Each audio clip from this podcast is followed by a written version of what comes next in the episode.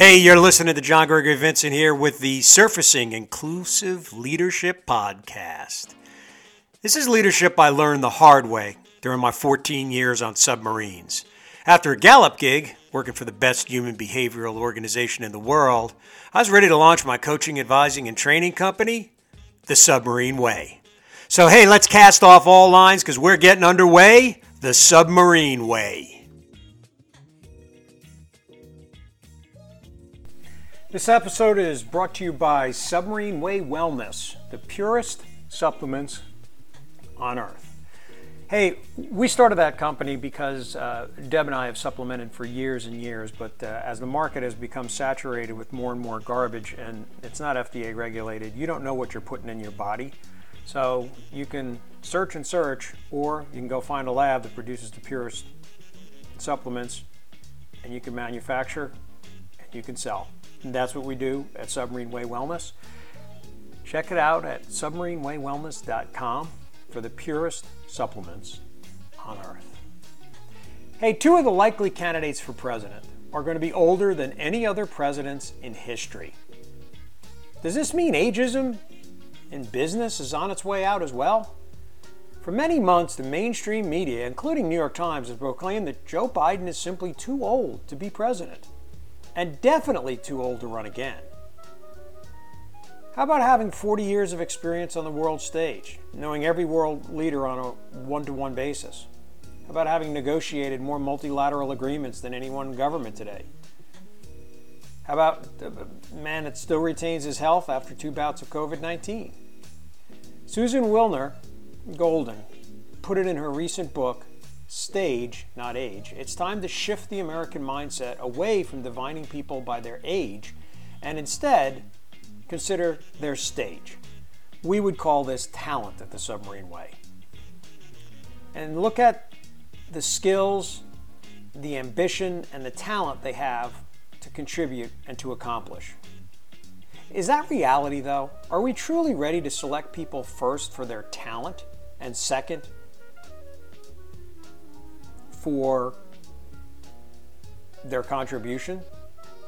Let's look at the way we've set up our social system structure. Retirement is getting older and older.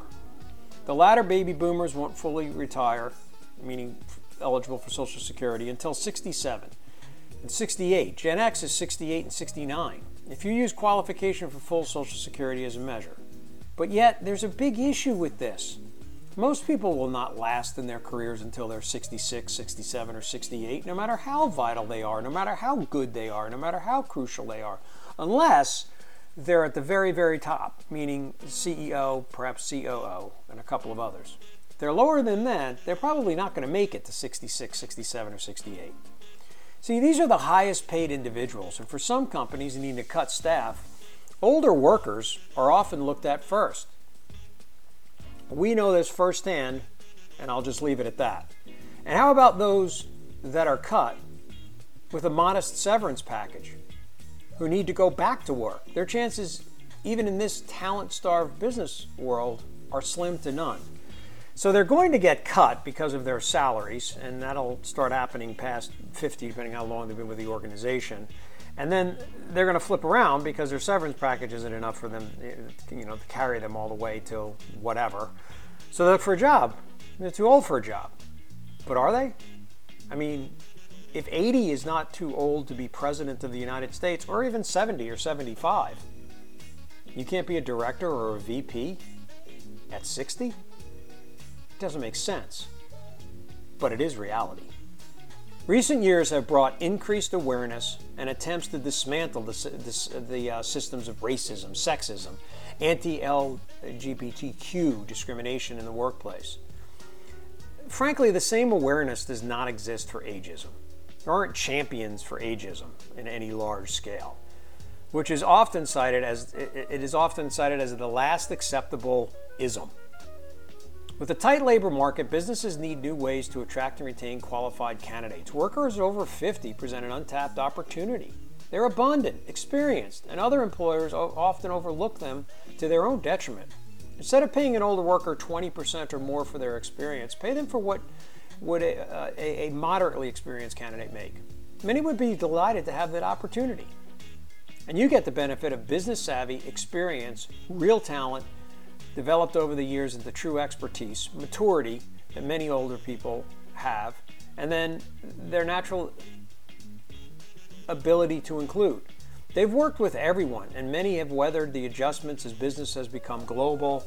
They have gone through downsizing, upsizing, cross sizing. They've mastered working with everyone in many cases, not at all. According to Fortune, research shows that the vast majority of both employers and fellow workers have a positive view of older workers. Counter to the off-sided original the stories of Apple and Microsoft and Facebook, all of which were founded, you know, when Steve Jobs, Bill Gates, and Mark Zuckerberg were under the age of 22. Startup success is actually more likely for companies founded by middle-aged entrepreneurs. The average age of a Fortune 500 CEO is 57. Some are over 70, some are over 90, such as Warren Buffett.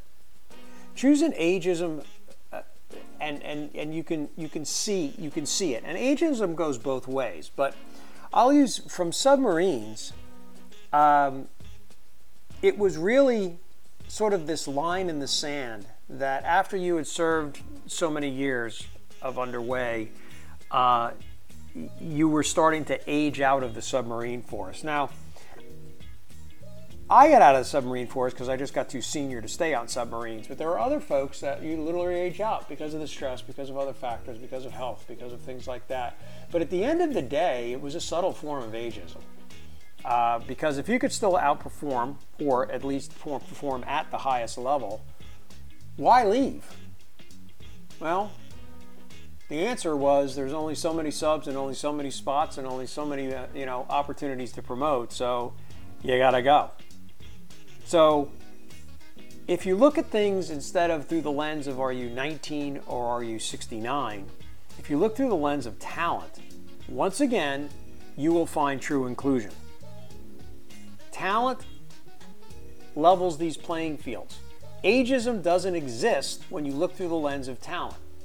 Can the person do whatever the role is because they have the talent for it. Now, if it is an extremely physical job and physically demanding, then I would say, you know what? Then, then pure talent, knowing how to do things, uh, pure expertise is probably not going to carry the day. Right? I mean, if you're if you're literally working very very hard manual labor, but don't you need supervisors in the field? Don't you need people that can make sure the quality of work is being done, even if they can't do the quote unquote heavy lifting themselves? How much money would you save if you had somebody out there making sure that it was done right, making sure that you had somebody who could interact with the customer and that whatever their concerns were were dealt there, and you're not sending an entire crew back that you had planned being someplace else, but they got to go back and fix something that could have been handled if you had talented, experienced person. So even if you say, you know what, I'd love to use you, and you come up with some excuse, because obviously you're not allowed to not hire someone because of their age, that is quote unquote illegal, but it's, you know, so easy to get around that.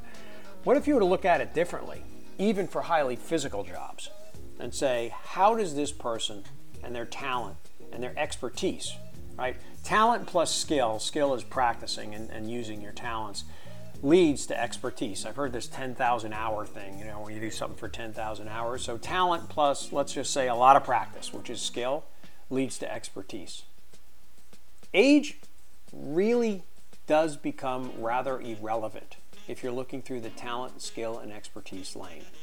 Okay? Now, of course, there's exceptions, as I already talked about the physical labor, and there could be other exceptions as well. Ageism is alive and well. But it makes no sense that someone at the age of 55 or 60 just simply is too old to take a chance on, but someone who's 80 can be the leader of the free world. Doesn't make sense. And the reason it doesn't make sense is because it doesn't make sense.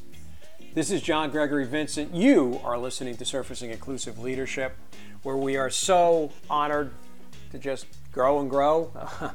because of, uh, because of you folks. What do we do at the Submarine Way? Check us out at thesubmarineway.com. It's very simple. We develop inclusive leaders using the submarine methodology of talent based, inclusion focused, and mission oriented. We've turned that into a four step system.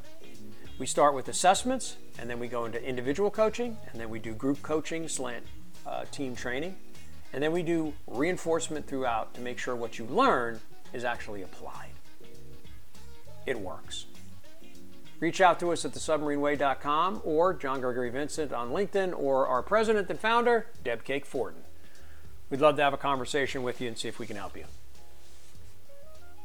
Take good care and please be well.